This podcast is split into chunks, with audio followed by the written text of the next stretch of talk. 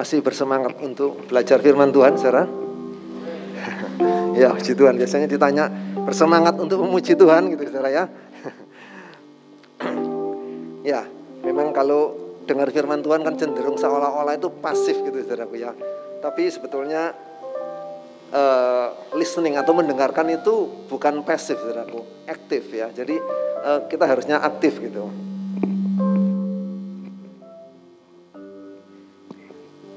Ya baik, uh, tadi sudah dijelaskan sama Peter bahwa ini ada wrap up-nya ya. Jadi kita sudah belajar seriesnya Abraham. Dan saya berharap saudara masih ingat ya uh, di minggu pertama, minggu kedua dan uh, minggu lalu tentang uh, iman. Dan uh, untuk wrap up ini mungkin saya kepingin uh, kita apa ya melihat kadang-kadang kita pikir kita sudah uh, apa ya kayak take for granted. Maksudnya ya sudah gitu itu ceritanya Daud ya sudah begitu itu ceritanya Sakeus ya namanya ceritanya Marta dan Maria ya sudah gitu itu begitu ya. Tapi apakah betul yang Alkitab katakan seperti itu gitu? Nah uh, tentang panggilan Abraham yang di minggu pertama kita sudah uh, belajar. Next slide Ya tadi sudah dijelaskan tentang legacy, sudah ngerti ya. Living uh, meninggalkan satu legacy, satu warisan, satu teladan ya. Uh, sekarang ini ada pertanyaan gitu saudaraku ya. Mungkin menurut saudara agak konyol gitu. Apa yang ditanyakan begitu ya? Terah, Terah itu siapa saudara? Ayahnya Abraham ya. Terah atau ya mestinya Abram gitu saudaraku ya sebelum berubah namanya jadi Abraham. Terah atau Abram yang dipanggil Tuhan. Kalau menurut saudara siapa? Ya jelas Abraham lah, mungkin gitu saudaraku ya. Coba kita kita lihat ya, kita baca di sana di kejadian uh, eh, 11 ya. Bagian akhir di ayat yang ke-31 dan 32. Saya tidak uh, apa kasih apa PowerPoint-nya ya. Saya rindu supaya kita sama-sama buka Alkitab gitu ya. Kadang-kadang kita ini sudah lupa dengan Alkitab kita ya. Mulai dari yang hard copy seperti ini, terus kemudian berubah ke yang kita punya di eh, soft copy-nya ya di smartphone kita. Terus kemudian ditampilkan di LCD, eh, di proyektor. Jadi akhirnya kita cuman ya itu tadi pasif ya, duduk aja terus lihat begitu ya. Kita nggak pernah buka Alkitab kita seolah-olah begitu. Nah, maksudnya bukan yang di sini, saudaraku ya. Di sana. Orang Kristen yang di ujung-ujung gua itu loh, saudaraku. Maksudnya gitu ya. Kalau yang di sini kan enggak. Uh, baik. Kita lihat kejadian 11, 31, 32. Lalu Terah membawa Abram, anaknya, serta cucunya, Lot, yaitu anak Haran, dan Sarai, menantunya, istri Abram, anaknya. Ia berangkat bersama-sama dengan mereka dari Ur Kasdim untuk pergi ke tanah Kanaan Lalu sampailah mereka ke Haran dan menetap di sana. Umur Terah ada 205 tahun, 205 ya. Lalu ia mati di Haran. Ada dua Haran di sana, Haran nama orang, yaitu saudaranya Abram. Ya, jadi Terah itu punya anak Abram, Haran, ya, sama Nahor. Itu nama orang. Tapi ada nama kota juga Haran ya. Ini kadang-kadang bisa confusing gitu saudaraku ya. Agak agak kalau tidak diperhatikan terus bingung ini. Nah, baik. Kalau kita baca dari ayat-ayat ini yang dipanggil sama Tuhan siapa kira-kira saudaraku? Kita lihat kalimatnya lalu Terah membawa Abram. Terah yang bawa Abram saudaraku ya. Terus kalau kita eh, lanjutkan lagi ke pasal yang ke-12 di ayat yang eh, pertama dikatakan berfirmanlah Tuhan kepada Abram, pergilah dari negerimu, dari sanak saudaramu dan dari rumah bapamu ini ke negeri yang akan kutunjukkan kepadamu. Lompat ayat yang keempat ya. Dikatakan Lalu pergilah Abram seperti yang difirmankan Tuhan kepadanya dan Lot pun ikut bersama-sama dengan dia. Abram berumur 75 tahun ketika ia berangkat dari Haran. Jadi uh, dari Urkasdim, Terah itu ngajak Abram dan Sarah istrinya, kemudian Lot, ya.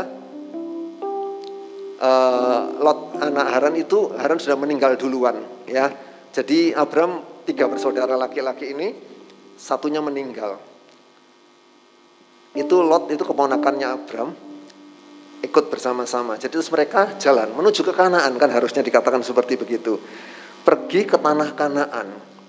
Tetapi rupanya nggak langsung direct gitu saudaraku ya. All the way itu Kanaan, tetapi berhenti. Jadi mampir ke Haran, stop di sana. Harusnya itu cuma transit kan begitu misalnya gitu saudara. Kalau pakai bahasa zaman sekarang kan begitu ya. Ya baik, terima kasih. Uh, mampir di Haran cuman transit aja, terus lanjut kan harusnya begitu. Tetapi kan enggak. Itu makanya terus kita baca di pasal 12 ya kan Tuhan berfirman, pergilah gitu ya. Terus baru Abram pergi dari berangkat dari Haran gitu. Berarti kalau kita baca dari ayat-ayat ini yang dipanggil siapa saudaraku?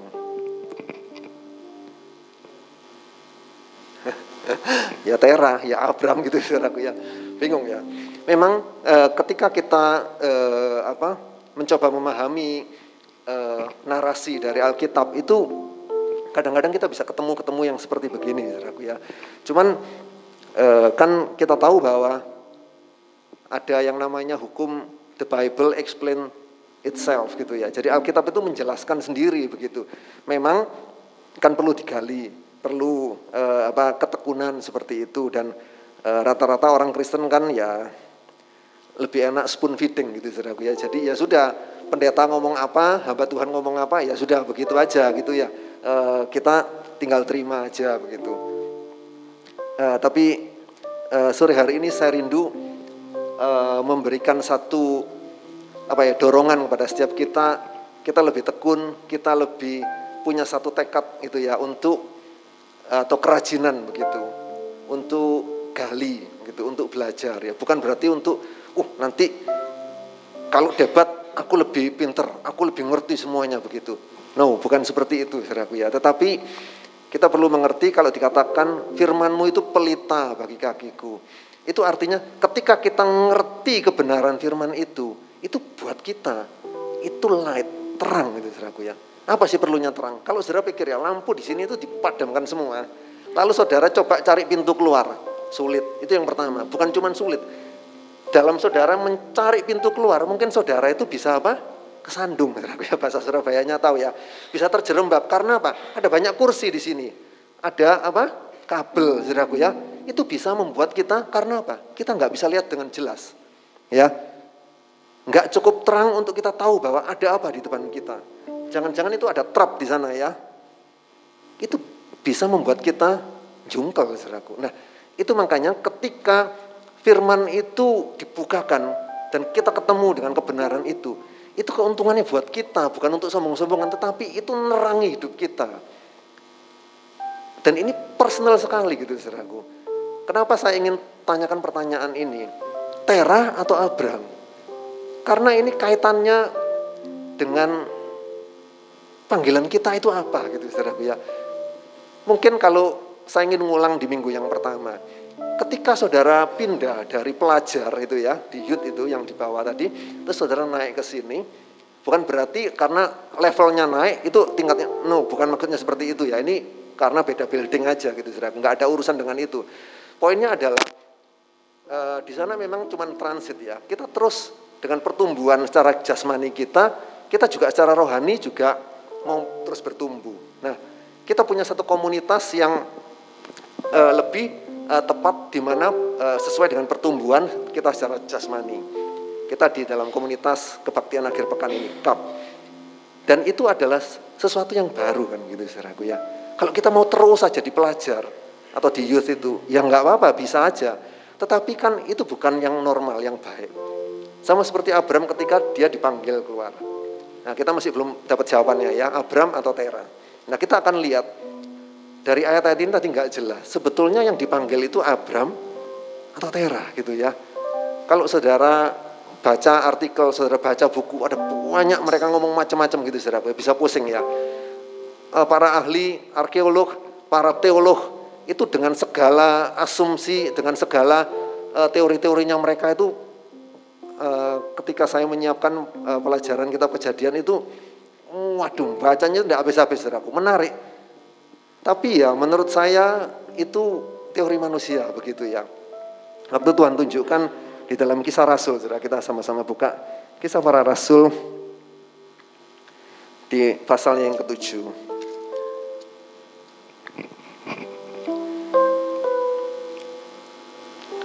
ayatnya yang kedua. Ini cerita tentang Stefanus sebetulnya saudaraku ya. Begini firman Tuhan, kisah Rasul 7 ayat yang kedua. Jawab Stefanus, hai saudara-saudara dan bapak-bapak, dengarkanlah Allah yang maha mulia telah menampakkan dirinya kepada bapak leluhur kita Abraham ketika ia masih di Mesopotamia, bukan di Haran ya, Mesopotamia. Apa itu Mesopotamia? Urkasdim. Jadi the God of glory itu Allah yang maha mulia itu appear ya dikatakan nampakkan diri kepada Abraham. Jadi yang dipanggil itu bukan Tera saudaraku, tapi Abraham. Ayat ini menjelaskan kepada kita bagaimana yang yang bukan mendapat panggilan itu bisa membuat orang yang mendapat panggilan itu kehilangan atau uh, visinya itu bisa seolah-olah padam gitu.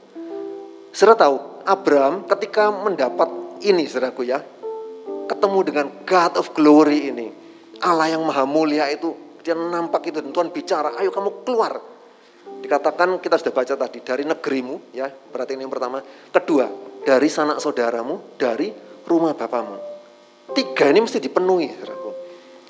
Tapi saudara kan tahu ya, kalau hari-hari ini aja kita mau pergi ke satu daerah atau satu tempat yang cukup jauh, saudaraku ya. Itu kita sudah mulai apa? Buka, buka map, saudaraku ya. Yang lalu Bapak Eko sudah pernah bagikan di sini, saudaraku ya. Zaman dulu buka peta itu, saudaraku ya. Yang hard copy itu, kertas itu, buka gitu, saudaraku. Tidak enak itu, saudaraku ya. Sulit lihatnya gitu, saudaraku. Dan tidak jelas. Tetapi sekarang kita gampang. Di smartphone kita, di uh, komputer kita ya, di laptop kita, kita tinggal buka itu. Map bisa dituntun, saudaraku ya ada GPS sekarang seperti itu. Hari-hari itu Abraham itu disuruh keluar, saudaraku. Dan kalau kita baca dengan detail, disuruh pergi ke satu negeri, tahu nggak tujuannya, saudaraku? Tidak tahu. Ibrani menjelaskan seperti itu disuruh keluar dari negerinya, pergi menuju satu destination ke satu tempat, tapi nggak tahu ke mana. Bayangin saudara, itu sebabnya dia pasti cerita sama Tera. Dan kita tahu penjelasan dari Yosua di pasal yang terakhir, bahwa Tera, bapak leluhurmu itu, yang dahulu di seberang sungai Efrat, mana ya Mesopotamia itu, itu mereka itu nyembah berhala, pagan.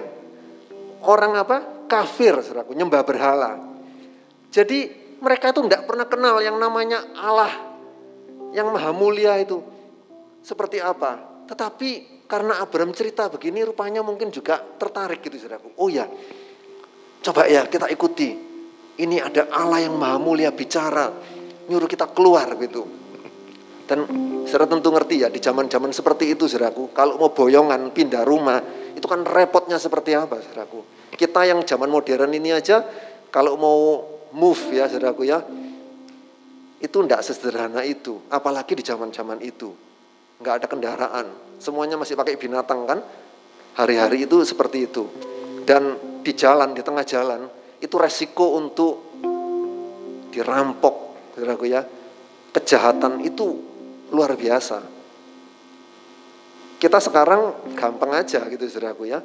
Bisa mampir cari tempat yang aman gitu. Karena semuanya sudah organize gitu saudaraku semua diatur ada pemerintahan ada semuanya itu lebih gampang. Tapi hari-hari itu seperti apa? Itu sebabnya Abraham mungkin dia cerita gitu ya sama Tera.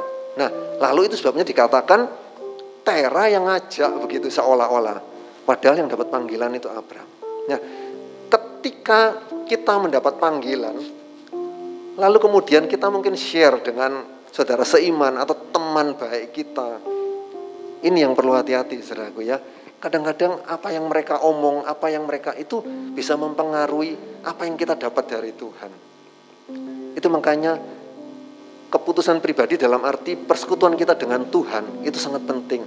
Di minggu yang kedua, kita sudah belajar bagaimana Abraham itu bangun mezbah. Itulah persekutuan pribadi kita dengan Tuhan. Jadi baik, kita punya saudara seiman, iya. Kita punya pemimpin-pemimpin rohani, iya. Kita punya gembala sidang, iya. Tetapi persekutuan kita pribadi dengan Tuhan itu yang harus utama, saudaraku. Ya, jangan sampai uh, apa ya kita cuma mengandalkan oh katanya katanya orang begitu ya itu Abraham itu tempat terhenti di Haran dan akhirnya betul-betul Tera itu stop di sana saudara dia nggak lanjut lumayan ya Abraham itu bisa lanjut kenapa kalau saudara lihat di dalam Ibrani pasalnya yang ke-11 ayatnya yang ke-8 kita lihat Ibrani 11 Ayat yang ke-8 begini firman Tuhan. Karena iman Abraham taat ketika ia dipanggil untuk berangkat ke negeri yang akan diterimanya menjadi milik pusakanya. Lalu berangkatlah lalu ia berangkat dengan tidak mengetahui tempat yang ia tujui. Betul saudaraku ya? Tadi saya katakan dia nggak tahu tujuannya itu ke mana. Jadi kalau hari-hari itu saudaraku ya, tetangganya itu tanya atau family-family kan ada om, ada tante, ada macam-macam saudaraku ya. Kerabat dekat kita begitu tanya, "Eh, Abraham, mau pindah ya?" "Ya, pindah ke mana?" Tidak tahu. Gimana rasanya saudaraku ya? Mungkin teman, family kita, orang-orang dekat kita, wah kasihan ini jangan-jangan ya, sudah mulai nggak beres ini orang ini gitu. Padahal Abraham itu bukan orang biasa, saudaraku. Dia punya apa e, kekayaan yang cukup begitu ya, bukan orang biasa. Dan itu seperti apa, saudaraku? Itu yang pertama ya. Perasaan-perasaan seperti begitu, itu jadi pergumulan-pergumulan yang tidak gampang. Hari-hari ini mungkin juga saudara punya seperti itu. Ketika saudara masuk di kuliah yang baru, saudara masuk di pekerjaan yang baru. Seperti apa? Ya, biarlah itu saudara bawa di dalam Tuhan. Dan Tuhan terus mau pimpin di dalam hidup kita seperti yang Tuhan mau gitu. Jadi bukan cuma perasaan kita atau omongan-omongan orang lain. Saudaraku hari-hari ini semakin banyak orang berkomentar, saudaraku ya. Mulai dari yang memangnya itu layak dikomentari ya, misalnya yang nyeleneh-nyeleneh begitu saudaraku ya. Sampai yang rohani itu juga dikomentari saudaraku. Jadi kita sulit membedakan ini baik atau jahat ya. Kita sampai bingung gitu saudaraku ya. Karena semuanya dikomentari. Dan biasanya komentarnya tuh pinter-pinter gitu saudaraku ya. Alasannya itu convincing gitu, meyakinkan sekali begitu. Dan itu bisa membuat kita jadi ragu-ragu saudaraku. Bener enggak ya? Aku ini sudah di dalam on the right track enggak ya? Aku sudah dalam jalur yang betul enggak ya? Aku ada di atas rel yang bener enggak ya begitu? itu bisa membuat kita ragu-ragu. Itu sebabnya kita terus perlu belajar firman, kita terus perlu persekutuan saudara seiman ya, kita terus perlu apa? diisi dengan pimpinan Roh Kudus dalam hidup kita. Makanya nggak cukup cuman, wah aku ngerti firman banyak. Iya, baik, puji Tuhan. Saudara. Tetapi ketika itu cuman sekedar pengetahuan di otak kita, tapi hatinya itu begitu tinggi, ya padahal Tuhan itu selalu ngomongkan humble ya kalau orang itu nggak bisa humble gimana Roh Kudus mau pimpin nggak bisa jadi cuman pengetahuan aja nggak cukup itu baik bukan berarti salah kita mesti punya hikmat dari Tuhan tetapi hati kita ini loh mau nggak dipimpin Roh Kudus terus seperti apa kita bisa bersekutu dengan saudara seiman karena kadang-kadang Tuhan juga bicara lewat saudara seiman, ya. Baik, kita sudah melihat dengan jelas sekarang Abram itu ya. Terus kemudian karena dia ajak Tera, kenapa dia ajak? Ya kita mesti memahami saudaraku. Itu itu sebabnya kan dikatakan imannya itu bukan instan, tetapi bertumbuh, saudaraku ya, growing. Yang namanya growing itu bisa cepat, bisa lambat. Tetapi yang penting adalah grow, itu saudaraku ya, jangan stop. Saudara tahu bedanya ya. Karena ketika sudah stop, nggak lagi grow, nah itu stuck gitu di sana. Ini bahaya saudaraku ya. Kalau satu orang anak sudah nggak lagi growing, ya kelihatannya memang wah waktu umur satu, umur dua, umur tiga, uh hebat pertumbuhannya. Terus kemudian di umur yang ketiga itu dia stop saudaraku.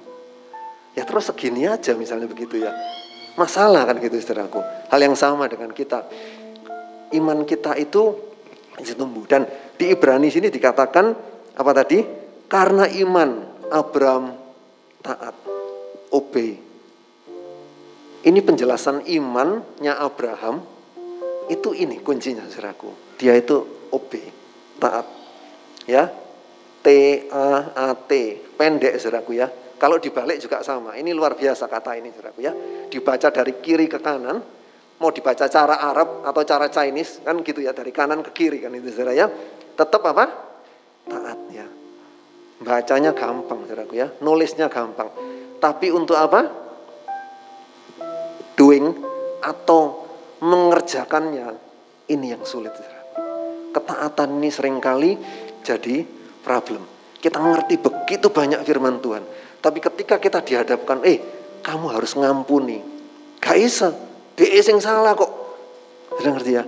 Seperti itu. Gak bisa, aku gak salah kok. Kok aku yang harus ngampuni? Kok enak gitu, saudaraku ya. Itu salah satu contoh seperti itu. Ada banyak hal lagi yang lain, saudaraku ya. Ketika kita dihadapkan untuk taat, apakah kita bisa punya seperti itu? Abraham itu dicatat imannya itu seperti itu kualitinya, saudaraku ya. Karena iman, Abraham apa? Taat. Jadi kualitas iman dari Abraham itu poinnya di sini, saudaraku. Obey, obedientnya ini, ketaatannya itu. Kadang-kadang ketika kita baca cuman gitu aja, lewat. Malam hari ini kita diingatkan oleh Tuhan. Ketaatan kita. Ya. Lanjut ya, kita lihat saudara ya. Next slide.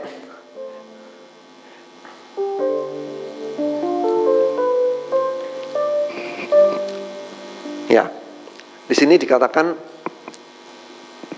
setelah ayahnya meninggal, Abram pindah dari Haran ke Kanaan. Itu ada di Kisah Rasul 7, saudaraku ya. Asal ayatnya yang keempat, kita coba baca ya. Dikatakan seperti itu. Jadi itu bukan kalimat saya, tetapi Alkitab mengatakan, begini firman Tuhan, Kisah Rasul 7 ayat yang keempat, maka keluarlah ia dari negeri orang Kasdim, ya Kasdim itu ur, ur, apa, uh, Ur Kasdim itu saudaraku ya. Lalu menetap di Haran. Dan setelah ayahnya meninggal, Allah menyuruh dia pindah dari situ ke tanah ini ke tempat kamu diam sekarang. Maksudnya ke negeri Kanaan. Ya.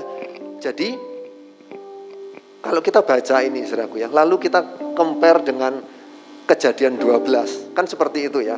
Kejadian pasal yang ke-11 tadi dikatakan kan diakhiri dengan apa? Terah meninggal. Umurnya berapa?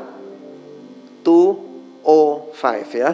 Jadi 205. Dan setelah Terah hidup 7 uh, sorry, umur Terah ada 205 tahun lalu ia mati. Terus dilanjutkan di pasal yang ke-12 dikatakan Allah berfirman, "Keluarlah."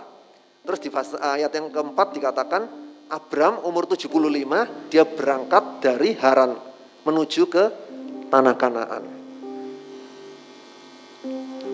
Ketika kita baca ayat-ayat ini, seolah-olah ya sudah, setelah ayahnya meninggal, baru Abraham itu berangkat kan gitu saudaraku ya. Jadi dia tertahan sampai dengan seumur hidup ayahnya. Is it true? Apakah betul seperti itu? Ya, ya kita baca gitu aja. Kadang-kadang kita sudah alpet berulang-ulang ya sama. Saya juga begitu saudaraku ya. Kalau seandainya saya tidak dikasih tugas untuk ngajar kitab kejadian, saya tidak akan uh, apa gali ini gitu saudaraku ya. Tapi saya bersyukur ketika saya diberi tugas untuk ngajar di sana, ya dalam tanda kutip terpaksa gitu ya. Bukan terpaksa tapi ya itu anugerah saudaraku ya. Saya boleh uh, kalau saudara suka dengan matematika, uh, next slide ya. Saya ingin tunjukkan ini saudaraku ya. Ini matematikanya luar biasa saudaraku. Saudara lihat ya. Abraham lahir itu ketika Terah umur 70 tahun. Kita baca di kejadian 11 ayatnya yang ke 26 ya kejadian 11 26 begini firman Tuhan. Setelah Terah hidup 70 tahun ia memperanakkan Abram Nahor dan Haran. Ya betul saudaraku ya. Umur 70 tahun dia baru punya anak. Ya jangan dianukan sama seperti sekarang saudaraku ya. Karena tahun-tahun itu umur manusia itu ratusan gitu ya. Jadi ketika dia umur 70 baru punya anak Abram. Terus kita kan baca waktu dia mati umurnya berapa 205. Dan pada tahun itu ya kurang lebih gitu saudaraku ya. Abram itu kan keluar dari Haran, ya kan? Umurnya berapa? Kejadian 12 ayat yang keempat dikatakan Abram berumur 75 tahun ketika ia berangkat dari Haran. Make sense nggak saudaraku? Saya tunjukkan ya. Abram umur 0, Tera umur 70. Tapi Abram keluar dari Haran waktu umur 75, itu ketika atau setelah ayahnya mati. Ayahnya mati umur berapa? 205. 70 ditambah 75. Kan gitu saudara ya? Halo. Saya enggak belajar aljabar ini saudara ya, cuman gampang-gampangan aja kan begini saudara ya. Harusnya berapa? 145 ya. 145 harusnya. Tetapi lah kok 205? Ngawur ini Alkitab ini. Salah. Dirobek aja itu saudara ya. Jangan saudara ya. Alkitab tidak pernah salah saudara ya. Ini agak sulit memang. Tapi saya kepingin share supaya eh, apa bagian-bagian ini kan memang jarang gitu saudara ya dikhotbahkan dan saya ingin tunjukkan eh, betapa Alkitab kita itu sebetulnya detail begitu ya mencatatnya ya. Tahun-tahun seperti gini itu zaman-zaman seperti itu saudaraku ya. Itu nggak ada buku atau e, catatan sejarah yang sedetail Alkitab kita ini. Mulai dari tahunnya, umurnya, locationnya, tempatnya, seragu ya. Nama-nama orangnya. Itu begitu rapi, seragu. Jadi kalau saudara lihat di perpustakaan dunia, itu satu-satunya buku, seragu ya, atau catatan rekod yang punya catatan yang paling awal, ya, paling kuno dan yang paling detail. Our Bible ya, Alkitab kita ini. Luar biasa, saudaraku. Tidak ada buku yang lebih lama atau catatan yang lebih tua daripada Alkitab kita dan sedetail ini. Ya, karena ini bukan karya manusia. Ya, kita perlu ngerti ini adalah apa? firman Allah yang hidup.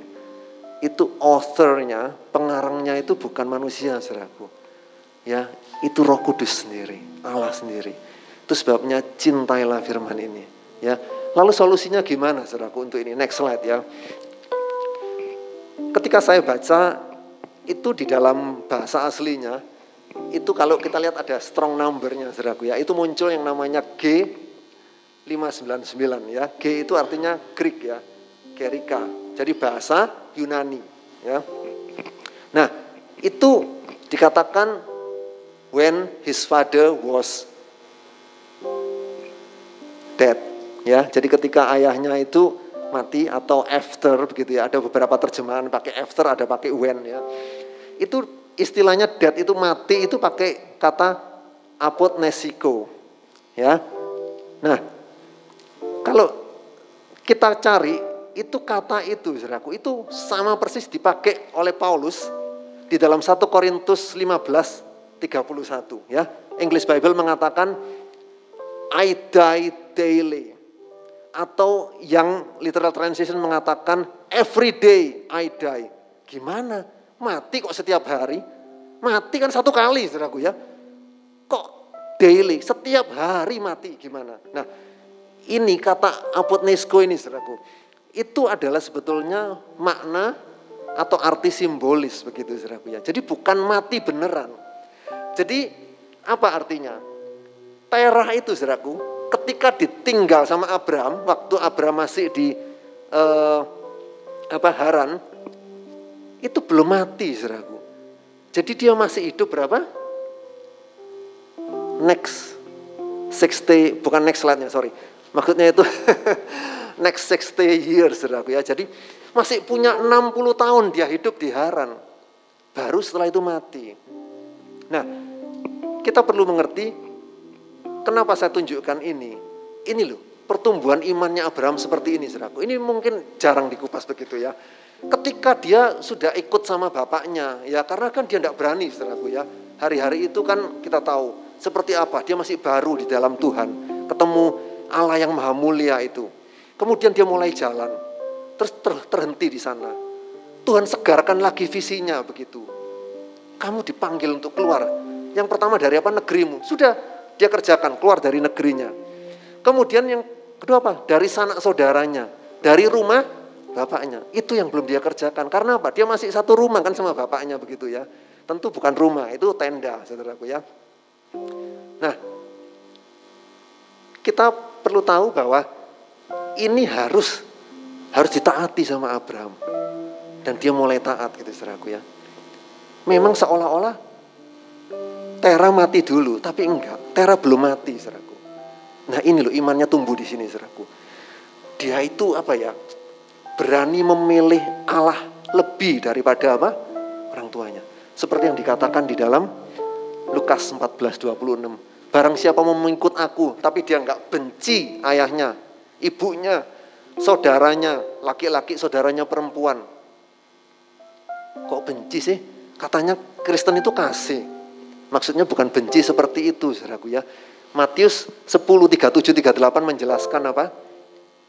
Kalau engkau mengasihi Allah itu, eh, mengasihi orang tuamu itu tidak lebih daripada kita baca aja ya supaya nggak bingung saudaraku ya bahasanya. Matius 10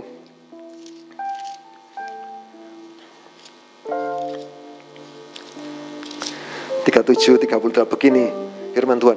Barang siapa mengasihi bapak atau ibunya lebih daripadaku, ia tidak layak bagiku.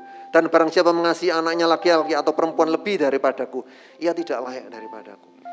Jadi kalau kita mengasihi orang tua kita itu yang number one, terus Tuhan yang baru nomor dua atau nomor tiga, itu nggak layak di hadapan Tuhan, saudaraku. Jadi ketika dia masih terus sama Tera, saudara ya, bukan berarti kita nggak boleh dekat sama orang tua kita. No, maksudnya bukan seperti itu, saudaraku ya. Tapi dalam hal ini Abraham itu ketaatannya ini, saudaraku ya. Ketika Tuhan panggil dia keluar dari negerinya, dia keluar. Ke mana? Ke negeri mana? Nggak tahu. Itu kan nggak gampang, saudaraku. Sampai hari ini pun kalau kita disuruh seperti gitu kan nggak gampang. Apalagi di zaman Abraham. Itu yang pertama. Seperti itu loh iman quality-nya ini ya. Kemudian yang kedua, dia harus keluar dari rumah bapaknya. Bapaknya belum meninggal ya. Dari ayat tadi penjelasan itu arti katanya saya ingin tunjukkan bahwa dia itu menunjukkan bahwa Abraham itu lebih mengasihi Allah lebih daripada dia mengasihi Tera. Dia tinggalkan orang tuanya. Untuk apa? mentaati panggilan dari Allah yang maha mulia itu, the God of glory, yang muncul di hadapannya, yang panggil dia, dan dia taat. Ya, setiap kali dia setelah itu, terus dia bikin mezbah, kalau ya, seperti begitu. Itu menunjukkan itu persekutuannya dengan Tuhan terus semakin meningkat, semakin dekat, saudaraku. Ya, bagaimana dengan mezbah kita? pandemik membuat kita lebih banyak di rumah. Dan pandemik juga mengubah yang namanya doa pagi yang tadinya ada di gereja, onsite, lalu dibuat online. Dahsyat saudaraku ya, ada ratusan orang ikut. Apakah saudara sudah tergabung di dalamnya? Ya itu banyak menjadi berkat. Nah, keadaan-keadaan seperti begitu kita nggak pernah pikir kan begitu saudaraku ya. Kita bisa ikut doa pagi. Tadinya kita mungkin begitu asing dengan doa pagi seperti apa begitu. Dan kita bisa ikut sekarang. Nah, Abraham ketaatannya terus growing ini. Seperti ini saudaraku ya. Seperti ini mungkin kita nggak pernah lihat. Seperti apa pergumulan Abraham. Imannya harus bertumbuh seperti apa. Ya, next kita lihat Nah, di kejadian 13, 14, Mungkin kita sudah sering baca ini saudaraku ya. Setelah Lot berpisah daripada Abram, berfirmanlah Tuhan kepada Abram. Kita tahu peristiwanya itu cuma gara-gara apa? Gembala e, domba mereka begitu ya, gembala ternak mereka. Jadi Abram punya pegawai gembala-gembala yang memelihara ternak. Zaman dulu itu harta berupa seperti begitu, saudaraku ya. Jadi bukan berupa deposit gitu, saudaraku ya, berupa eh, apa saham-saham yang ada di itu, tapi eh, berupa ternak-ternak begitu ya. Nah itu mereka punya gembala-gembala yang memelihara itu. Abraham punya, Lot yang menjadi keponakan Abraham juga punya. Kan mereka tinggal bersama-sama. Tapi tengkar gitu ya, cari rumput, rumputnya itu. Nah akhirnya mereka split ya, pisah. Ya sudah, kalau kamu ke kiri, aku ke kanan, katanya Abraham gitu. Di situ saja kita sudah dapat pelajaran yang luar biasa. Abraham itu sebagai om ya, sebagai orang yang lebih tua. Tapi dia memberikan apa? Pilihannya itu kepada Lot. Kita sudah sering belajar itu. Saya tidak akan kupas di situ karena saudara sudah sangat-sangat mengerti itu. Itu sudah poin yang begitu luar biasa ya. Tetapi yang ingin saya tunjukkan adalah ketika pemisahan itu terjadi, saudaraku. Itu sebetulnya Abraham ini memenuhi yang ketiga itu tadi. Dari apa? Negerimu, keluar dari negerimu, keluar dari rumah bapakmu, dan keluar dari apa? sanak saudaramu. Ini Lot ini tanpa apa ya, dia sadari itu yang gandoli dalam arti yang Tuhan minta itu saudaraku keluar dari sanak saudara. Itu kan sanak saudaranya dia. Tapi ketika itu dikerjakan saudaraku saudara baca seperti apa itu dikatakan janji Tuhan? Pandanglah sekelilingmu lihatlah dari tempat engkau berdiri ke timur ke barat utara selatan. Pokoknya Abraham bisa lihat sampai sejauh mana, ya. Itu yang dia dapat, seraku. You get what you see. itu itu seraku ya. Mungkin zaman-zaman ya saudara mungkin belum lahir seraku ya. Itu waktu kalau belajar IT di komputer itu ada istilah itu seraku ya. You get what you see.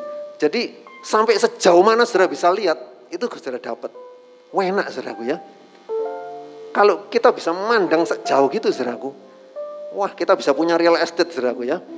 Seberapa yang mata kita bisa, pokoknya cakrawala batasnya mana, itu jadi milik kita. Dahsyat kan itu saudaraku. Jadi Tuhan gak berfirman atau memberikan janji seperti ini, itu terus tertahan gitu saudaraku ya. Ketika apa? Lot itu masih bersama-sama dengan dia. Jadi ketika keluar dari negerimu itu dikerjakan dari rumah bapakmu, itu terus next level, next level Tuhan bawa ke sana. Dan itu growing ya, imannya terus tumbuh seperti begitu. Kita lihat selanjutnya. Ya, kalau kita lihat saudaraku dari umur Abraham berapa saudaraku? Sampai akhir hidupnya? Embo gitu saudaraku ya. Emangnya, emangnya gua pikirin gitu. Ya, Kadang-kadang hal, hal seperti gini kita tidak pernah urus, saudaraku ya. Abraham 175 ya. Dari 175 tahun usia Abraham, itu kalau kita perhatikan, saudaraku ya, ada ciri-ciri yang memang 75 tahun pertama kita nggak bisa tahu ya. Karena kita tahunya ketika Abraham sudah usia-usia segitu saudaraku ya 75 tahun itu itu baru clear kita tahu ceritanya banyak begitu jadi anggap aja 100 tahun ciri-ciri dari kehidupan Abraham itu yang pertama, saudaraku ya. Dia hidup sebagai pendatang dan orang asing. Ya, ini bukan apa eh, pemikiran saya, saudaraku ya. Kalau kita baca di dalam Kejadian 23 ayat yang keempat ya dikatakan seperti begitu.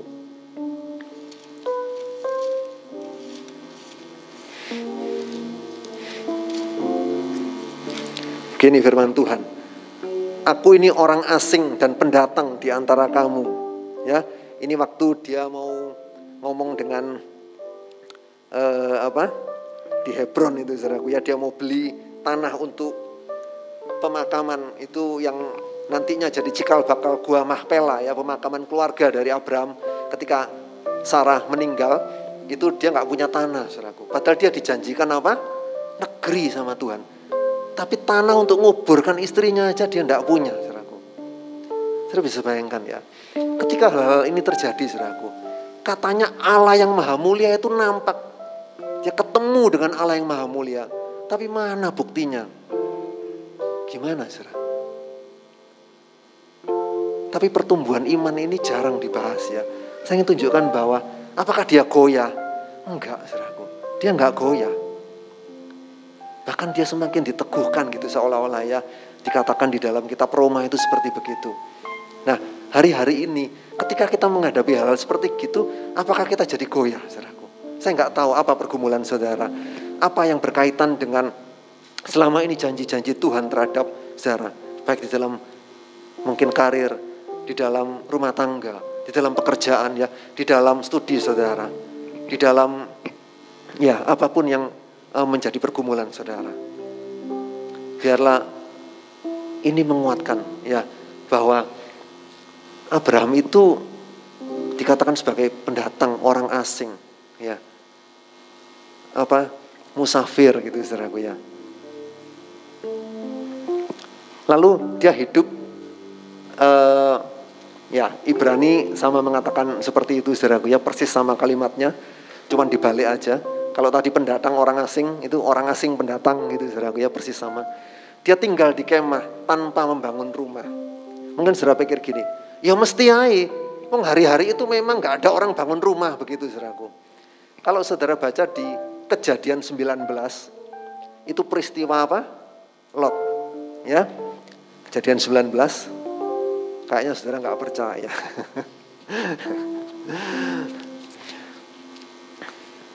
Pasti saudara ya. Kejadian 19 itu peristiwa tentang Lot. Itu ketika malaikat Tuhan itu lewat di Sodom Gomora itu. Lot ketemu. Kemudian Lot ngajak mereka itu masuk ke mana? Rumah. Itu diulang terus saudaraku.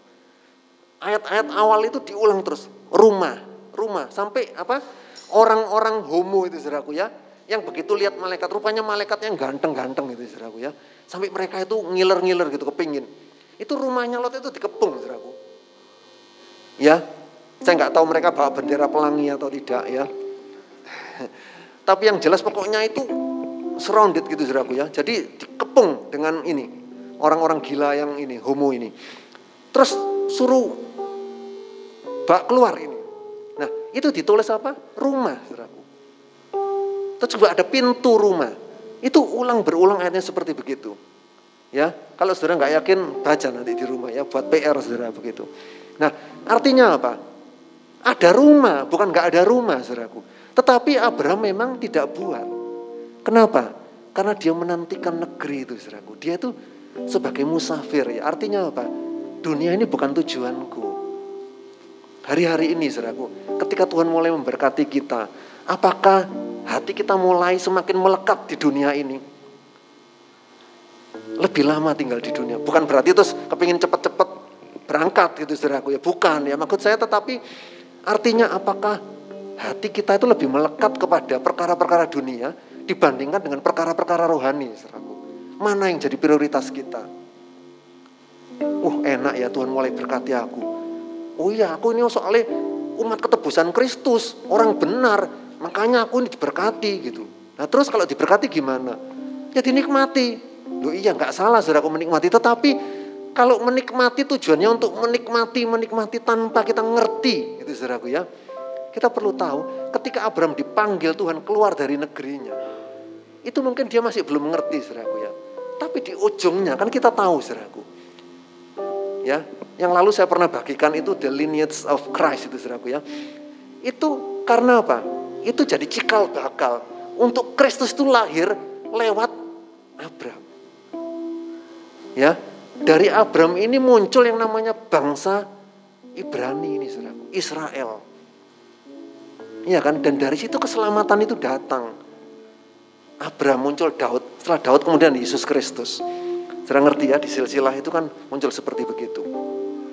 Itu tiga nama yang ditulis duluan, baru kemudian ditulis urutan-urutan yang benernya begitu. Tapi dia tidak pernah ngerti. Nah, hal yang sama, saudaraku ya.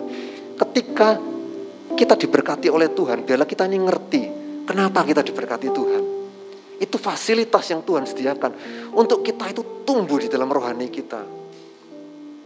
Kita jadi berkat juga mungkin untuk saudara-saudara seiman kita yang mungkin ya lagi kekurangan Itu. Mungkin kita pikir ya nggak tahu itu urusannya dia. Ya memang dia yang harus ngurus dirinya. Tetapi ketika kita tahu Tuhan kepingin juga kita bisa memberkati mereka gitu ya. Ya tentu dengan sebatas yang kita mampu gitu saudaraku ya. Tuhan nggak pernah nyuruh kita dengan uh, apa yang berlebih-lebih begitu. Baik. Kemudian uh, belum balik yang tadi ya. Satu lagi ya, saudaraku ya, mendirikan mezbah. Yang lalu sudah dibahas panjang lebar saudaraku ya. Tetapi saya ingin mengingatkan bahwa ini ciri yang Abraham punya, saudaraku ya. Itu kayak trademarknya Abraham begitu. Dia dirikan mezbah. Tetapi saya ingin menunjukkan ini, saudaraku. Lot itu kan terus bersama-sama dengan dia, ya. Kalau kita perhatikan, harusnya Lot itu kan gampang, saudaraku ya. Kenapa omku itu kok hidupnya itu begitu indah ya? Diberkati sama Tuhan. Pasti salah satunya itu karena dia punya mezbah ini. Tapi Lot tidak bisa tangkap itu, saudaraku. Karena apa? Kalau kita baca di Alkitab, tidak pernah satu kali pun Lot itu dirikan mezbah. Tapi yang didirikan sama Lot apa, saudaraku? Rumah. Saya lihat ya, orang boleh dekat dengan orang yang begitu indah di hadapan Tuhan, saudaraku tapi dia tidak bisa tangkep kebenaran-kebenaran itu. Kadang-kadang kita pikir, uh itu hebat ya, dekat dengan orang-orang, wah dipakai Tuhan, atau dekat dengan orang-orang yang wah, mungkin ada di ring satu katanya begitu serabu ya. Persoalannya adalah ketika dia ada di sana, apakah dia bisa mengerti atau nangkep ya itu kebenaran firman atau rohnya itu bisa ditangkap enggak itu? Cuman sekedar rame-rame, rame-rame begitu aja, saudara. Kelihatannya ngumpul-ngumpul rame-rame. Tetapi ujungnya kebinasaan. Ya, ketika dia sendirian, hari-hari ini ketika pandemik, banyak yang terbukti, saudaraku ya. Kropos begitu. Nggak bisa bertahan ketika dia harus sendirian. Ketika dia harus mempertahankan imannya itu mengisi dengan makanan rohani seperti apa. Nggak punya saat teduh, nggak ada mezbah dalam hidupnya. Ya biarlah kita terus punya yang namanya kita punya Alpet itu saudara, ya, Alkitab per tahun. Apakah itu cuma sekedar simbolis? Oh itu punyanya GBZ gitu saudaraku ya. No, biarlah bukan cuma sekedar satu slogan, tetapi itu kita hidupi ya. Kita makan firman, kita punya yang namanya jam-jam doa, kita punya yang namanya kita nyembah Tuhan itu menikmati seperti apa. Kita memuji Tuhan itu bukan cuma di gereja, tetapi indahnya ketika kita memuji Tuhan, hadirat Tuhan dalam hidup kita. Oke, okay sebetulnya sudah dibahas itu ya saudara ya di minggu yang kedua. Next. Ya. Abraham sahabat Allah, friend of God gitu saudaraku ya. Istilah ini luar biasa. Tidak ada satu pribadi pun di Alkitab yang punya gelar ini saudaraku ya. Ini title yang luar biasa saudaraku. Ya. nggak bisa dibeli ini saudara ya, tetapi dijalani. Dan itu terbukti uh, bahwa Yakobus mengatakan itu, kitab Tawarik juga mengatakan seperti itu, saudaraku ya. Yang saya ingin tunjukkan di Yohanes itu adalah bahwa Yohanes 15 15 dan 14 mengatakan seperti ini kita baca. Yohanes 15 Begini firman Tuhan.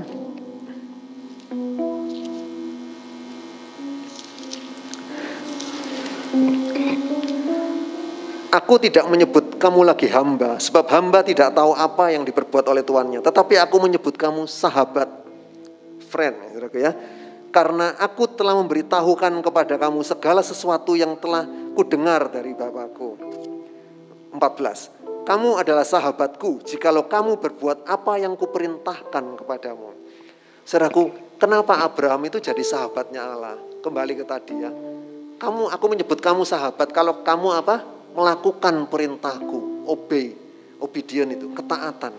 Jadi ketaatan Abraham itu terus yang growing itu saudaraku ya imannya terus bertumbuh.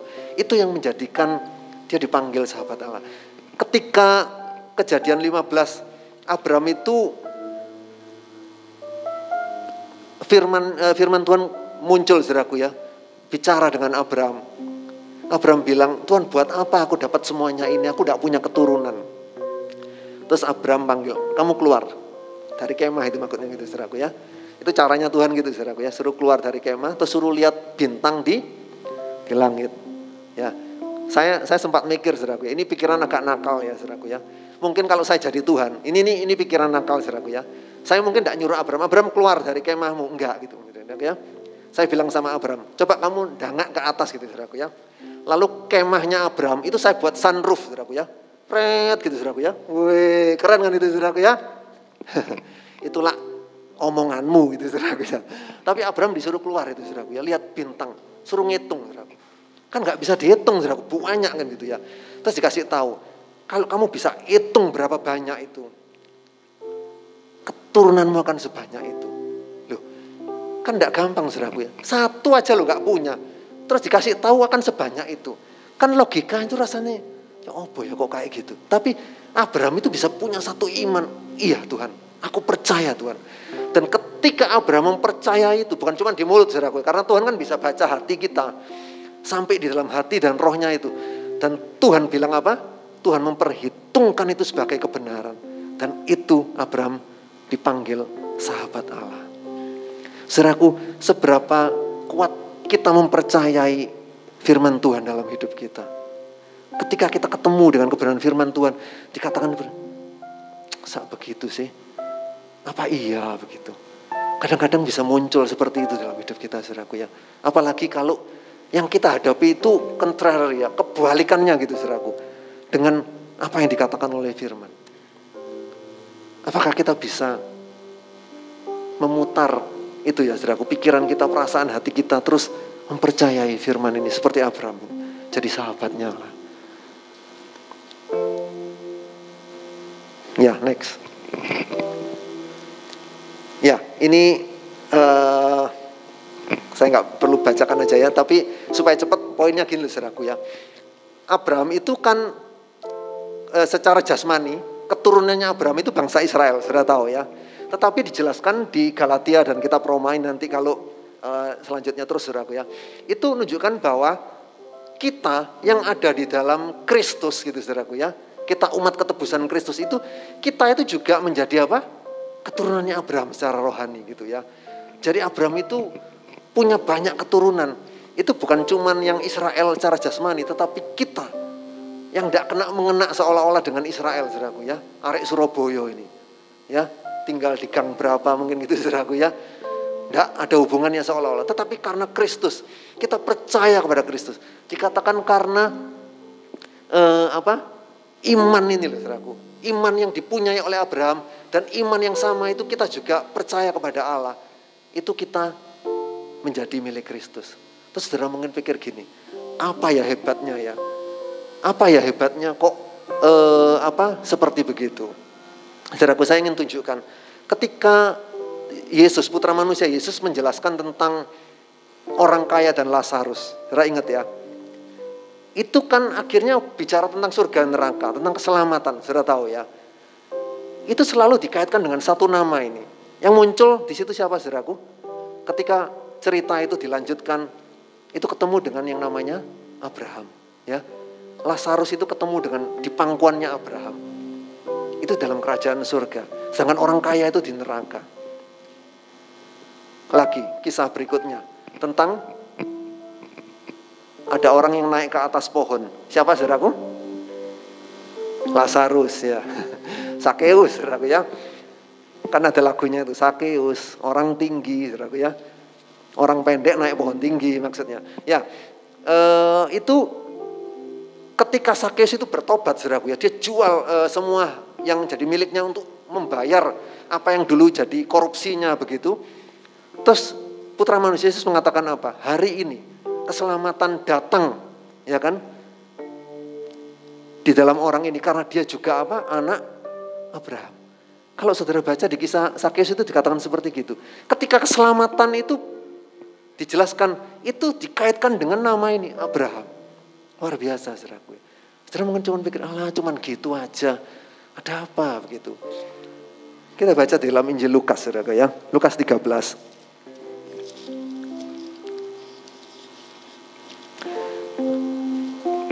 Pasal, uh, Lukas pasal 13 ayat yang ke-10 ya. Saya akan bacakan cepat aja. Pada suatu kali Yesus datang uh, Yesus sedang mengajar dalam suatu rumah ibadat, ya ini sinagoga ya, pada bukan bait Allah di sinagoga pada hari Sabat. Di situ ada seorang perempuan yang telah 18 tahun dirasuk roh sehingga ia sakit sampai bungkuk punggungnya dan tidak dapat berdiri lagi dengan tegak. Ketika Yesus melihat perempuan itu, ia memanggil dia dan berkata kepadanya, "Hai ibu, penyakitmu telah sembuh." Lalu ia meletakkan tangannya atas perempuan itu dan seketika itu juga berdirilah perempuan itu dan memuliakan Allah. Tetapi kepala rumah ibadat gusar karena Yesus menyembuhkan orang pada hari sabat. Lalu ia berkata kepada orang banyak, ada enam hari untuk bekerja, karena itu datanglah pada salah satu hari untuk disembuhkan dan jangan pada hari sabat. Terus urusannya apa begitu? Saudara mungkin pikir gitu ya. Orang nggak peduli saudaraku ya. Dan mungkin dia nggak juga nggak punya apa kemampuan untuk menyembuhkan penyakitnya ini karena itu kuasa dari kuasa kegelapan ya. Tetapi yang punya inisiatif untuk menyembuhkan siapa saudaraku? Yesus. Dan saudara tahu alasannya apa? Kenapa Yesus mau menyembuhkan itu? Karena ada banyak ya saudara.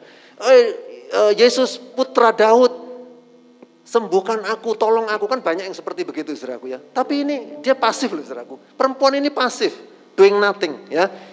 Tapi Yesus yang aktif disembuhkan. Alasannya apa saudara? Saudara baca di ayat yang ke-16. 13 16 begini firman Tuhan. Lukas 13 ayat 16. Bukankah perempuan ini yang sudah 18 tahun diikat oleh iblis harus dilepaskan dari ikatannya itu karena ia adalah keturunan Abraham. Dahsyat enggak saudaraku? Cuman jadi keturunan Abraham itu loh, itu dapat seperti gini saudaraku. Pasif, enggak nganu apa-apa saudaraku. Itu ada jaminan, ada pemeliharaan, ada kesembuhan saudaraku ya. Ada penyediaan dari Allah yang kadang-kadang nggak kepikir sama kita gitu saudaraku. Dahsyatnya luar biasa saudara. Itu baru secara jasmani saudaraku. Betapa yang secara rohani yang kita dapat di dalam Kristus. Saudara, kalau mau di wrap up gini saudara ya. Ketika awal Abraham dipanggil, itu yang dijanjikan sama Tuhan apa saudaraku? Land, ya, negeri. Kan gitu saudaraku ya. Iya kan? Negeri yang dijanjikan. Kan setelah ditanya, kenapa kamu mau keluar dari anu eh, tempatmu ini? Dia pasti alasannya ngomong, iya. Allah yang maha mulia itu muncul dan ngomong, aku dijanjikan satu negeri. Tapi kalau saudara lihat ujung-ujungnya, satu jengkal ini saudaraku ya, satu tapak kaki pun dia tidak dapat saudaraku. Tetapi kalau kita perhatikan, sebetulnya itu shifting saudaraku ya, kayaknya itu bergeser. Sebetulnya yang Tuhan janjikan itu bukan negeri saudaraku. Memang negerinya tetap dapat, keturunannya kan dapat ya kan, sampai hari ini dapat begitu. Tetapi yang Tuhan janjikan itu seed, apa itu benih? Sudah tahu ya. Keturunan, bukan keturunan-keturunan, no, tapi keturunan single. Ya. Siapa itu? Yesus Kristus. Bayangin saudaraku. Satu orang dijanjikan dari kamu ini nanti akan lahir Mesaya, juru selamat dunia. Wow, hebat enggak saudaraku? Tapi kalau Tuhan langsung ngomong seperti gitu kan semakin Sulit saudaraku untuk menerimanya. Makanya Tuhan itu step gitu. Step step. Kadang-kadang dalam hidup kita Tuhan bawa juga gitu saudaraku ya. Langkah demi langkah. Kita kadang-kadang pikir, oh, cuman gini tok ngapain ya. Sabtu-Sabtu kok cek nganggur sih datang ke Taman Simpang gitu saudaraku ya. Oh, dengarkan uh, nyanyi puji-pujian. Ya puji-pujiannya sih oke gitu ya. Terus suruh naik dengarkan khotbah, aduh yang khotbah kayak gini begitu ya saudaraku ya kok enggak kayak yang di gereja sana ganteng gitu-gitu saudaraku ya keren gitu ya. Ya kan seger gitu ya liatnya gitu loh saudaraku ya. Ini kayak gini wis sipit pakai masker gitu saudaraku ya. Ngapain gitu saudaraku ya. Nah tetapi kadang-kadang langkah-langkah yang kecil ini saudaraku ya kita nggak nggak pernah ngerti gitu loh saudaraku ujungnya itu begitu ya. Abraham hal yang sama saudaraku dia nggak pernah ngerti. Tetapi ketika oleh iman Abraham apa? Taat. Ketaatan kita ini akan membawa kita ke dalam rencana Tuhan yang indah. Ya.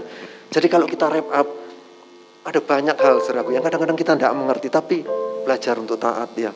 Belajar untuk terus setia, belajar untuk semakin lebih lagi kita itu memperhatikan perkara-perkara yang rohani.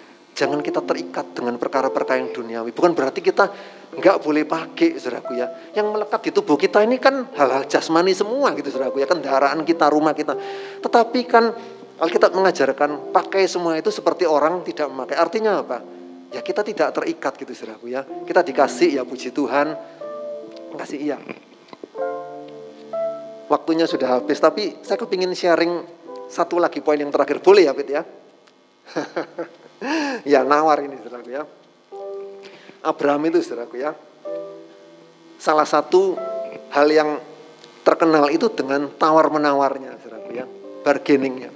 Ketika dia dikasih tahu sama Tuhan, karena kan yang namanya sahabat itu diberitahu katanya begitu saudaraku ya.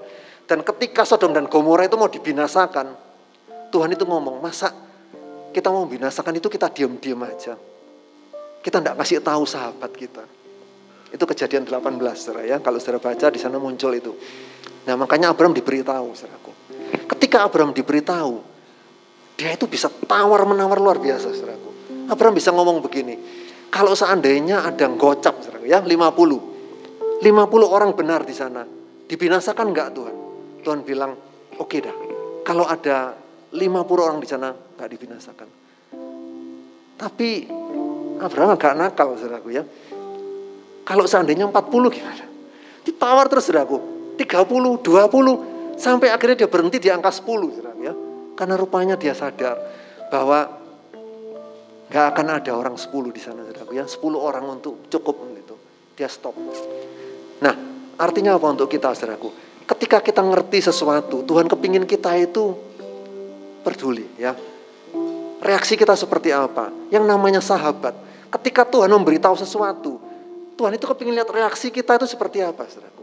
Kalau reaksi kita, eh, biar aja ya sudah, mau dibinasakan, iya sudah binasakan Tuhan, biar tahu rasa, saudaraku ya. Apakah kita seperti itu? Tapi enggak, Abraham itu punya belas kasihan. Kita perlu ngerti, saudaraku, hatinya Tuhan itu seperti gitu. Kalau seandainya bisa dibuka, saudaraku ya, isi hatinya Tuhan itu gitu. Penuh dengan belas kasihan. Kalau bisa orang itu diselamatkan, jangan dibinasakan. Ya 2 Petrus 3 ayat 9 Katakan seperti itu. Tuhan itu hatinya seperti apa kita punya hati seperti begitu? Kalau kita jadi sahabatnya Allah, apa kita punya hati seperti ini? Tetapi yang aneh, saudaraku ya, ketika Allah itu ngomong seperti gitu, Abraham tawar menawar. Tetapi ketika di pasal yang ke-22, Tuhan itu muncul dan bilang sama Abraham, eh Abraham, anakmu yang tunggal, ya, tidak bilang cuman anakmu, tapi putramu gitu saudaraku ya. Your son. Your the only begotten son. Your beloved son ngomongnya gitu saudaraku ya. Anakmu yang tunggal, yang kau kasihi. Itu istilahnya sangat-sangat khas saudaraku ya. Kasih ke aku, korbankan itu. Apa yang dilakukan oleh Abraham saudaraku? Dia tawar menawar dengan Tuhan. Betul saudaraku? No. Serah, kita lihat kontrasnya ya. Dia itu bukan orang yang tidak pinter nawar, saudaraku. Dia itu orang yang bisa nawar, ngerti tentang bargaining ini. Tetapi ketika Tuhan bicara seperti itu, dia tidak tawar menawar. Dia ngomong Tuhan, tak kasih no semua nih Tuhan. Tidak ada yang aku sisakan Tuhan. Semuanya Tuhan, tak kasih no Tuhan. Serah lihat, itu growing, imannya itu growing. Serah lihat ya. Betapa sampai pada titik di mana dia itu tuh the top, saudaraku ya. Dia bilang bahwa bukan bukan anakku yang aku kasih ini yang tetapi engkau Tuhan. Itu itu ambil boleh Tuhan. Tuhan kasih, Tuhan ambil. Tetapi aku mengasihi engkau lebih dari semua itu. Saudara bisa lihat ya. Itu pertumbuhannya seperti gitu. Nah, Abraham itu jadi teladan. Dia tinggalkan legacy, saudaraku ya. Living a good legacy. Iman seperti begini. Apakah kita bisa tangkap ini? Apakah kita mau gitu, saudaraku ya. Neladani seperti gini. Dan kita mau meninggalkan teladan-teladan yang baik dalam hidup kita. Di dalam keluarga, dalam pelayanan kita, dalam pekerjaan kita, dalam studi kita. Saya mengucap syukur oleh anugerah Tuhan. Saudara, saya boleh merintis satu persekutuan doa di kampus di mana Tuhan lewatkan saya di sana. Kalau saya pikir saya noleh ke belakang, mestinya saya itu tidak akan bisa kuliah, saudaraku. Yang pertama, saya itu WNA, sudah tahu ya. Kalau WNA tahun-tahun itu, saudaraku, itu peraturan Depdikbud ya, zaman sekarang Kementerian Pendidikan. Dulu kan namanya Pedank itu, saudaraku. Enggak boleh, saudaraku. Saya mesti ke Jakarta. Minta izin gitu, saudaraku ya. Di Dirjen Pendidikan itu, untuk saya sebagai WNA, orang asing, untuk bisa kuliah. Segitunya, saudaraku. Tapi ajaib aja, saudara ya. Hari-hari itu saya bisa kuliah, saudaraku. Dan tahun-tahun itu tahun-tahun di mana orang tua saya itu habis bisnisnya, saudaraku. Saya tidak ngerti gimana caranya mama saya kok ya nekat aja. Sudah, kamu cari oh, kamu kuliah habis gitu. Padahal hari-hari itu begitu sulitnya, saudaraku. Dan akhirnya saya bisa kuliah, saya bersyukur. Saya kuliah, saya naik kendaraan umum, saudaraku ya. Saya nggak punya kendaraan. Di tengah-tengah saya naik kendaraan umum, Tuhan suruh saya bikin persekutuan doa, saudaraku itu satu hal yang mustahil, saudara ya. Kalau hal yang mustahil itu ya sudah angel, saudaraku ya. Tapi ini hal yang mustahil gitu, saudaraku ya. Gimana, saudara? Saya nggak punya telepon. Di rumah nggak ada telepon, saudaraku. Hari-hari itu memang nggak ada handphone. Tapi paling enggak, at least di rumah ada yang namanya fix phone itu, saudaraku ya. Telkom itu. Saya nggak ada telepon. Gimana saya mau komunikasi dengan pengurus persekutuan doa yang lain? Gimana saya mau, pokoknya, tapi saya bersyukur hari-hari itu saya bisa merintis dan muncul persekutuan doa dan sampai selesai saya kuliah saya tetap uh, apa bisa me, apa ya saudaraku ya oleh anugerah Tuhan persekutuan doa tetap ada sampai di generasi yang keberapa tiba-tiba saya ketemu dengan setelah saya lulus saya ketemu dengan satu orang kemudian tiba-tiba ada orang nyebut nama saya terus kemudian anak ini noleh dia lihat ke saya loh oh kok yang namanya ini ya itu yang anu ya betul yang dulu persekutuan doa itu. Oh iya, kamu siapa? Oh saya sekarang yang jadi pengurus di persekutuan doa. Wow, saya kaget sudah ya. Persekutuan doa itu masih ada dan dia bisa tahu nama saya. Mungkin diberitahu oleh kakak-kakak yang lain.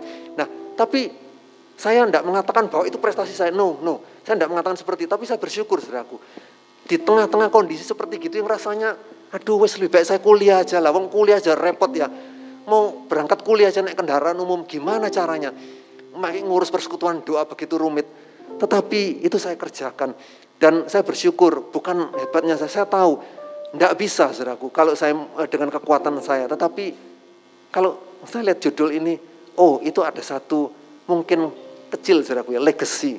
Yang mungkin saya sempat tinggalkan di kampus itu dan Iya mungkin beberapa yang seangkatan saya saya tahu beberapa orang yang tadinya nggak kenal Tuhan ya oleh anugerah Tuhan saya injili dan mereka kenal Tuhan ya. Ya mungkin nggak banyak saudara, tapi paling tidak ada jiwa-jiwa yang sudah uh, dimenangkan begitu. Ya slide berikutnya yang berikut berikutnya maksudnya terus terus satu lagi ya ini kata-katanya E.W. Tozer ya seorang hamba Tuhan yang meninggal tahun 60-an kalau nggak salah saudaraku ya, sudah cukup lama ya. Dia bilang begini saudaraku, we can be in our days what the heroes of the faith were in their day.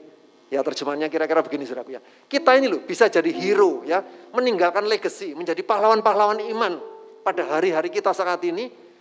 Seperti apa yang pahlawan-pahlawan iman itu lakukan gitu pada zaman-zaman mereka begitu saudaraku ya. Jadi kita juga bisa, saudaraku. Kalau Abraham itu bisa jadi pahlawan iman, ya kan? Daud, eh, Henoch, ya itu kan ditulis di kitab Ibrani itu Musa, itu pahlawan-pahlawan iman, Ibrani 11. Kita bisa, saudaraku. Seperti apa yang mereka kerjakan. Kalau kita mau nurut firman Tuhan, ya. Kalau kita mau sungguh-sungguh taat. Tapi ini belum selesai kalimatnya, saudaraku ya. Kenapa? Saya buat seperti begini, supaya kita perhatikan ini, saudaraku. Next. But, tetapi, perhatikan ini saudaraku ya. But remember, perhatikan. At the time they did know they were heroes. Tapi pada zaman itu Abraham itu nggak tahu saudaraku bahwa dia itu meninggalkan legacy, bahwa dia itu adalah pahlawan iman. Nggak tahu dia cuma jalani hidup itu aja. Seperti apa yang dia bisa taat. Hal yang sama, ketika saya kerjakan persekutuan doa itu saya nggak pernah tahu bahwa ada kemudian setelah sekian generasi mereka melihat bahwa oh dulu ada satu Koko namanya ini yang merintis persekutuan doa gitu. Saya nggak pernah pikir itu saudaraku. Nggak pernah itu ada dalam pikiran saya. Oh ini loh, saya no. Saya nggak merasa memiliki itu. Jadi saat ini kita bisa jadi hero saudaraku. Sama seperti Abraham yang lain. Bukan berarti untuk bangga-bangganya kita no. Tetapi apa? Kita meninggalkan sesuatu yang baik. Apa sih artinya legacy itu? Impact, dampak saudaraku ya. Pengaruh. Pengaruh apa yang kita berikan kepada sekeliling kita? Iman, ya kesetiaan, pengharapan kepada Tuhan, kebenaran, cinta akan firman-Nya. Itu saudaraku ya. Lebih daripada kita mengasihi dunia ini. Saudaraku sebetulnya ada satu kisah yang ingin saya bagikan saudaraku ya. True story. Tapi waktunya sudah habis. Boleh nggak nambah? Boleh saudaraku ya. Yang lain sudah agak gini-gini saudaraku ya. Pantatnya sudah mulai panas saudaraku ya. Terus-terus nawai ngawur jam gitu saudaraku ya. Kak mulai-mulai gitu saudaraku ya. Ya, kisah ini saya baca dari uh, seorang istri, saudaraku, istri seorang hamba Tuhan yang indah, saudaraku. Kisahnya di tahun 90 30 something gitu, saudaraku ya. Jadi tahun 1930-an 40-an gitu, saudaraku ya. Di China. Tapi bukan orang China, saudaraku ya. Jadi ceritanya begini, saudaraku. Ada satu perusahaan oli, saudaraku ya, oil company begitu. Dia mau buka di China sana gitu, saudaraku ya. Uh, ya itu tentu bukan minyak, maksudnya minyak goreng, saudaraku ya. Hari ini kan ramai minyak goreng, bukan, tapi itu pengeboran kayak gitu ya. Jadi pertambangan minyak. Kemudian yang dibutuhkan oleh perusahaan itu adalah empat kriterianya, saudaraku. Mereka cari seorang ini ya, kayak director atau manajer gitu, saudaraku ya. Kriterianya empat. Yang pertama, usianya harus di bawah 30 tahun ini dari perusahaan Amerika, saudaraku ya, mau buka di China. Tepatnya itu di daerah eh, di atasnya Shanghai gitu, ya.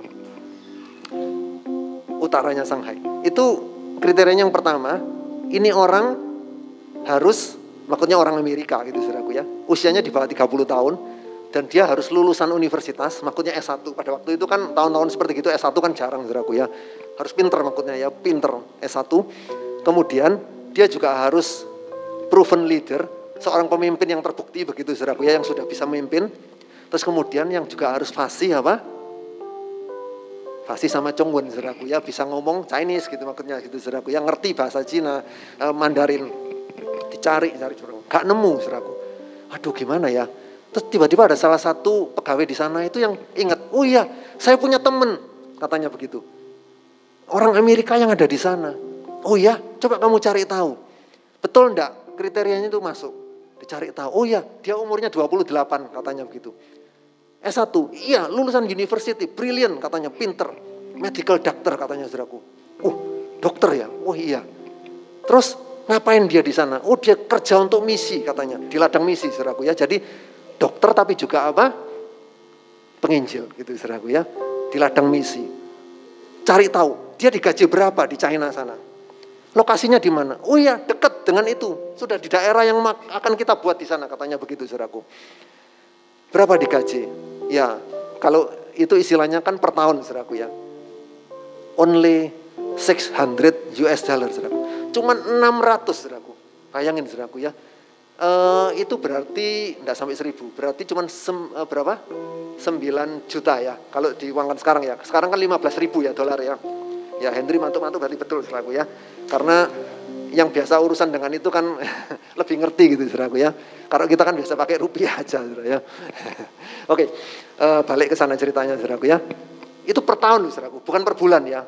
Satu tahun. Dan itu tahun 30-an, 40-an, 19 itu. Nah terus kaget ini saudaraku ya. Uh, bosnya perusahaan oli ini kaget. Heh, cuman digaji segitu, orang pinter. Kriterianya cocok semua. Sudah, kamu cepat berangkat ke sana, ya tawarono pekerjaan ini. Kasih ono gaji katanya gitu. Dia kan cuma 600 tau per tahun. Kita berani. 10.000 US dollar per year. Ya kasih cemban US dollar saudaraku ya. Berarti berapa saudaraku? Kalau dikurskan dengan sekarang pek ngotio saudaraku ya. 150 juta satu tahun saudaraku US dollar eh rupiahnya terus ngomong begini saudaraku bosnya kalau 10 US 10 ribu US dollar dia nggak mau naikkan jadi 12 ribu 12 ribu nggak mau pasti dia mau 15 ribu Mosok 15 ribu US dollar per tahun dari 600 loh. Pasti dia mau. Cepat kamu berangkat. Berangkat ini saudaraku. Karena ini kan kenal kenalannya dokter itu, teman ini berarti. Dia berangkat saudaraku. Sampai di sana ketemu, ditawari. Kamu ngapain cuma dapat 600, kamu pinter kayak gitu. Lulusan universitas, brilian. Ini ada tawaran 10 ribu. Apa? Perusahaan oli di daerah sini juga, kamu kan sudah Chinese-nya pinter, ya kan kamu lulusan luar negeri, kamu umur 28, kriterianya cocok semua buat kamu. Ya, oke deal katanya gitu saudaraku ya. Jok suwe-suwe katanya gitu. No, gak mau. Loh, 10 ribu gak mau. Ya wes 12 ribu katanya gitu saudaraku. 12 ribu, gak mau. Wes 15 ribu, mosok gak mau, rek 15 ribu. Uh, apa US dollar per tahun gitu Tetap dia nggak mau seraku. Bingung seraku. Terus kamu jaluk piro katanya gitu seraku ya. Berapa yang kamu minta usah gitu banyak eh lu. Berkali-kali lipat. Dia bilang begini seraku. Uh, persoalannya itu bukan apa di gajinya katanya gitu. The salary was tremendous katanya gitu seraku ya. Gajinya itu waduh menggiurkan luar biasa. But the problem is the job katanya gitu. Hah? Kenapa dengan the job? The job is too little katanya gitu. Hah?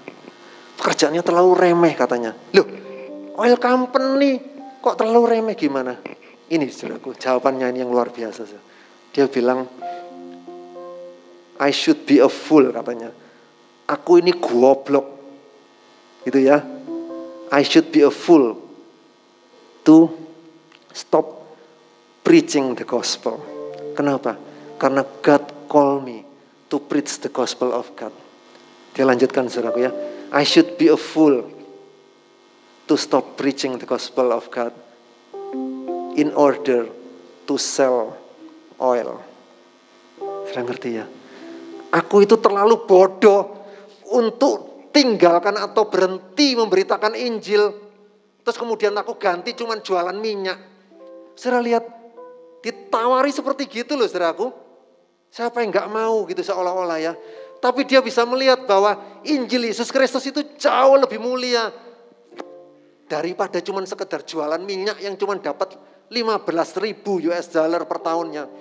Nggak apa-apa aku dapat 600. Tapi Allah panggil aku untuk beritakan Injil. Dan aku mau terus ikut itu. Saya tahu siapa yang cerita ini.